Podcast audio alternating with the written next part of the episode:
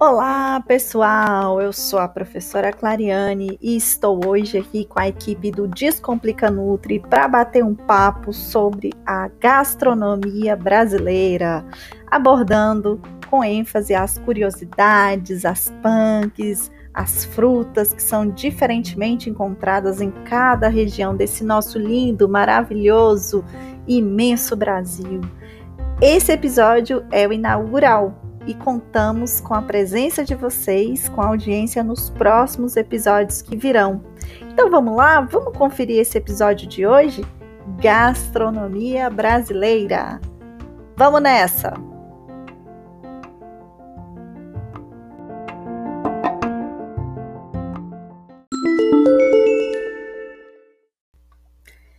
Da equipe Descomplica Nutri, nós vamos agora ter um bate-papo com a Eudislane.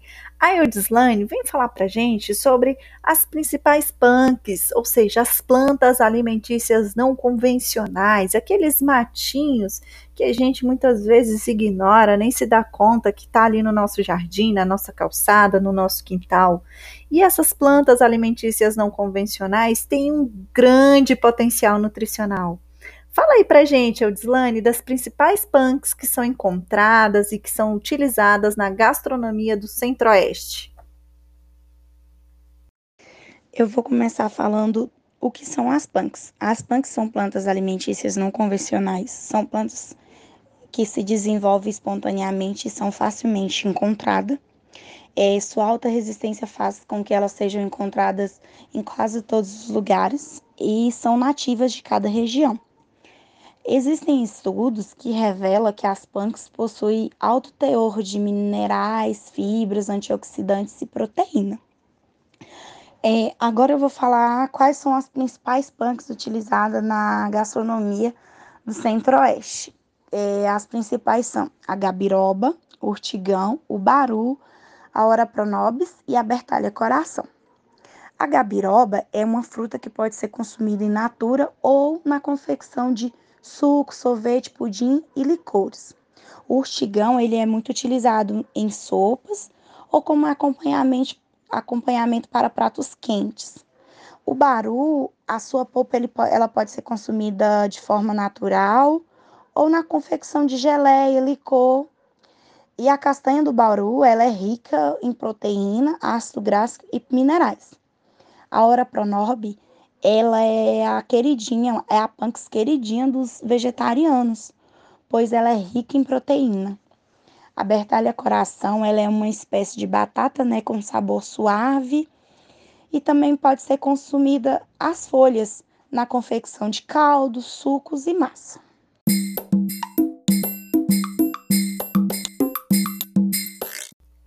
Também da equipe Descomplica Nutri. Vamos falar agora com a Cláudia.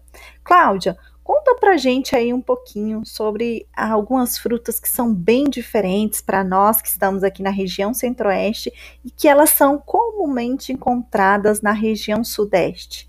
E aí, você também tem algumas dicas de receitas para passar pra gente? Bom, vou falar das frutas diferentes da região Sudeste e suas curiosidades e sua utilização. Na região Sudeste é encontrada frutas diferentes como a brejaúva, a pinha, o jabolão, a sapucaia.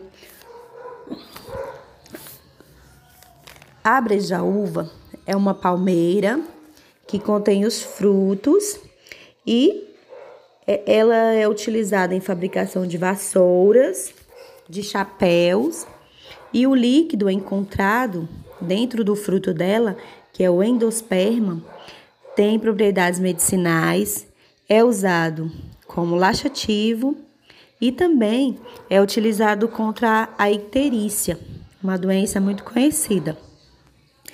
Já a pinha contém vitamina C, A, B e também ela é rica em carboidratos e proteínas. Tem o efeito antioxidante, o adstringente, antiterapêutico Então, ela é uma fruta, uma fruta bem complexa, que além de conter um grande índice de vitaminas, ela também tem propriedades medicinais. Então, é uma fruta muito aconselhável a ser consumida por nós. Não é muito conhecida, mas a partir de hoje todos poderão conhecer e buscar mais sobre as informações e passar a utilizar, porque vai, vai valer muito a pena. E também vou falar do jabolão. O jabolão apresenta propriedades anti-inflamatórias e antioxidantes e contém ações hipoglicemiante. Então, ele é muito bom nas suas propriedades medicinais. E os frutos dele é parecido com a azeitona, que pode ser consumido ao natural, como também pode ser transformado em compota, licores, vinho, vinagre, geleia, entre outros. Então, é um produto com uma variedade é, com a sua, sua grande variedade de utilização, várias formas, e também tem propriedades medicinais. Então, provavelmente deve ser muito saboroso. E a sapucaia é uma amêndoa comestível e muito saborosa, que podem ser consumidas cruas, cozidas ou assadas constituindo um excelente alimento. A sapucaia já não contém né, propriedades medicinais, mas é muito saborosa e pode ser utilizada de várias formas também.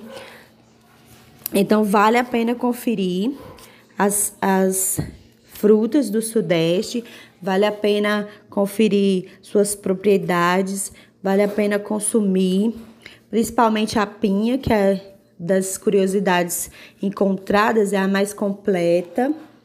Então vale a pena conhecer e procurar utilizar, porque é uma fruta muito completa e também muito saborosa. Diga-se de passagem, porque já experimentei, conheço.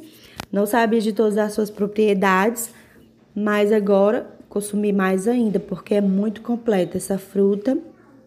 Já as outras precisamos visitar a região sudeste ou encomendá-las para poder é, conhecê-las, mas vale a pena conhecê-las e buscar consumi-las, porque é muito importante para o nosso organismo e a saúde principalmente, porque além de frutas saborosas, tem propriedades medicinais que contribuem para a nossa saúde, para a nossa vida saudável.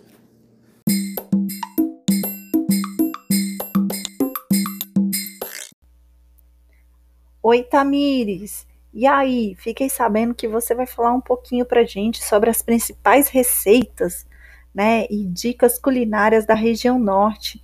E aí, eles utilizam muitas frutas, muitos peixes, isso a gente já sabe. Conta pra gente um pouquinho sobre os costumes da gastronomia regional da nossa região norte. principais receitas da região norte à base de frutas e peixe, que são bastante consumidas pela região. O tacacá é uma espécie de sopa servida numa cuia. É típica do Pará, mas também pode ser facilmente encontrada no Acre, no Amapá, em Roraima e no Amazonas. O caldo leva tapioca, camarão, pimenta e o jambo, que é uma erva da Amazônica, e o tucupi. Também tem o X caboclinho, tem como base o recheio da fruta do tucumã, lanche popular da região. A aparência alaranjada da polpa do fruto faz lembrar cenoura, mas também o tucumã é macio e tem um sabor neutro. Outro ingrediente que pode rechear o sanduíche é como o queijo coalho e o ovo e a banana. O açaí, por sua vez, está em, vários pratos típicos que é servido como acompanhamentos à base de peixe e camarão seco. Também são consumidos de forma pura ou acompanhada de farinha de mandioca ou tapioca. A polpa também pode ser utilizada na preparações de sobremesa, suco, vinhos, licores ou até mesmo sorvete. Também tem a pupunha, que é um fruto de uma palmeira que, a partir do seu cozimento, é retirado sementes. São servidos no lanche como café e acompanhados com mel, açúcar ou até o natural. Outra forma de consumir é feita a farinha dessa semente. No estado do Amapá, por meio de um programa governamental de desenvolvimento sustentável, a pupunha está sendo incluída nos cardápios escolares, no preparo de mingau ou misturas a pratos salgados, apresentando boa aceitação.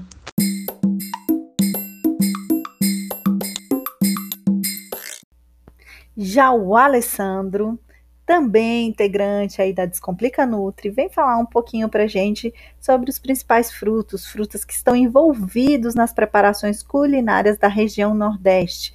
A gente sabe que é uma região com muita variedade culinária, com muita diversidade. Mas diz aí pra gente, Alessandro, o que, que você trouxe de bom? A culinária nordestina é bem conhecida pela sua variedade de comidas que utilizam temperos fortes. Mas temos também várias frutas que são utilizadas no consumo dessa região Nordeste, como é o caso de goiaba, banana, caju, maçã, araçá, jaca, mangaba, saputi, umbu, cajá e graviola. Dessas frutas são mais utilizadas para fazerem sucos e doces dentro dessa culinária. Mas dessas frutas também pode ser utilizada outras coisas, como é o caso do caju.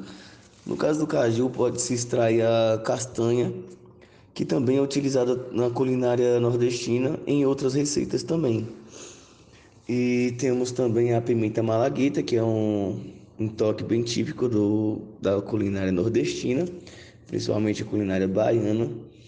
E temos também uma variedade de feijões feijão preto, branco, verde e fradinho. Esses são os mais utilizados na culinária nordestina.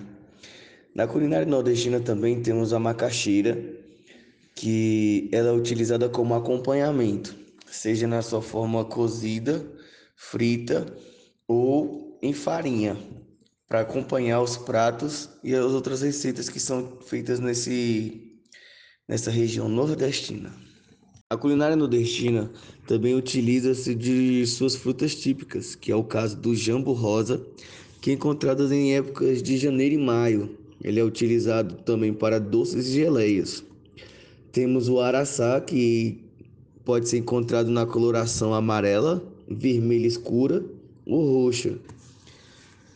As suas sementes possuem muitos benefícios à saúde, contendo propriedades anti-inflamatórias antioxidantes e antibacterianas.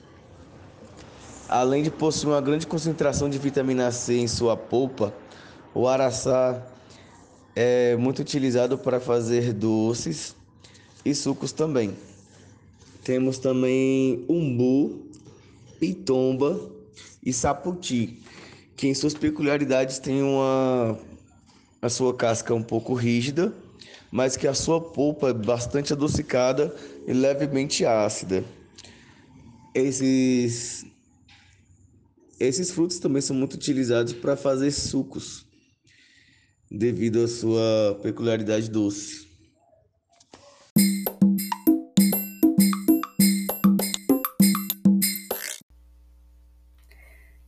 Temos também aqui da equipe Descomplica Nutri a Maria Kelvia.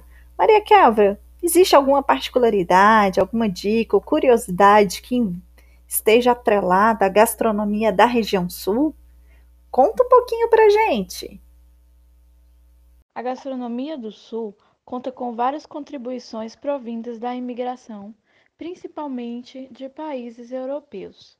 Dos portugueses, alemães e ucranianos vieram os hábitos de cozinhar carnes como a de porco, carneiro e boi no rolete.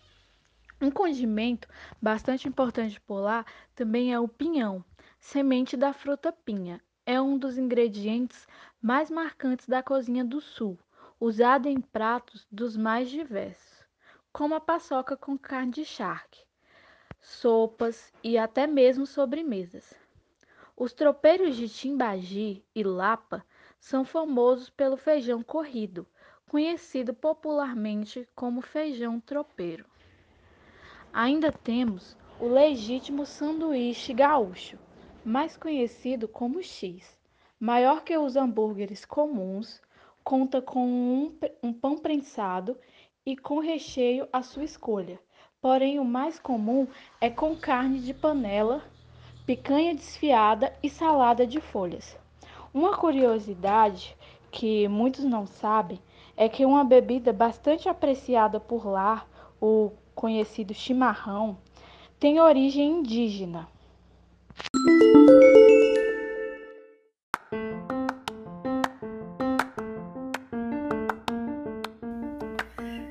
Chegamos então, galera, ao fim do nosso primeiro episódio do podcast Hora de Nutrir.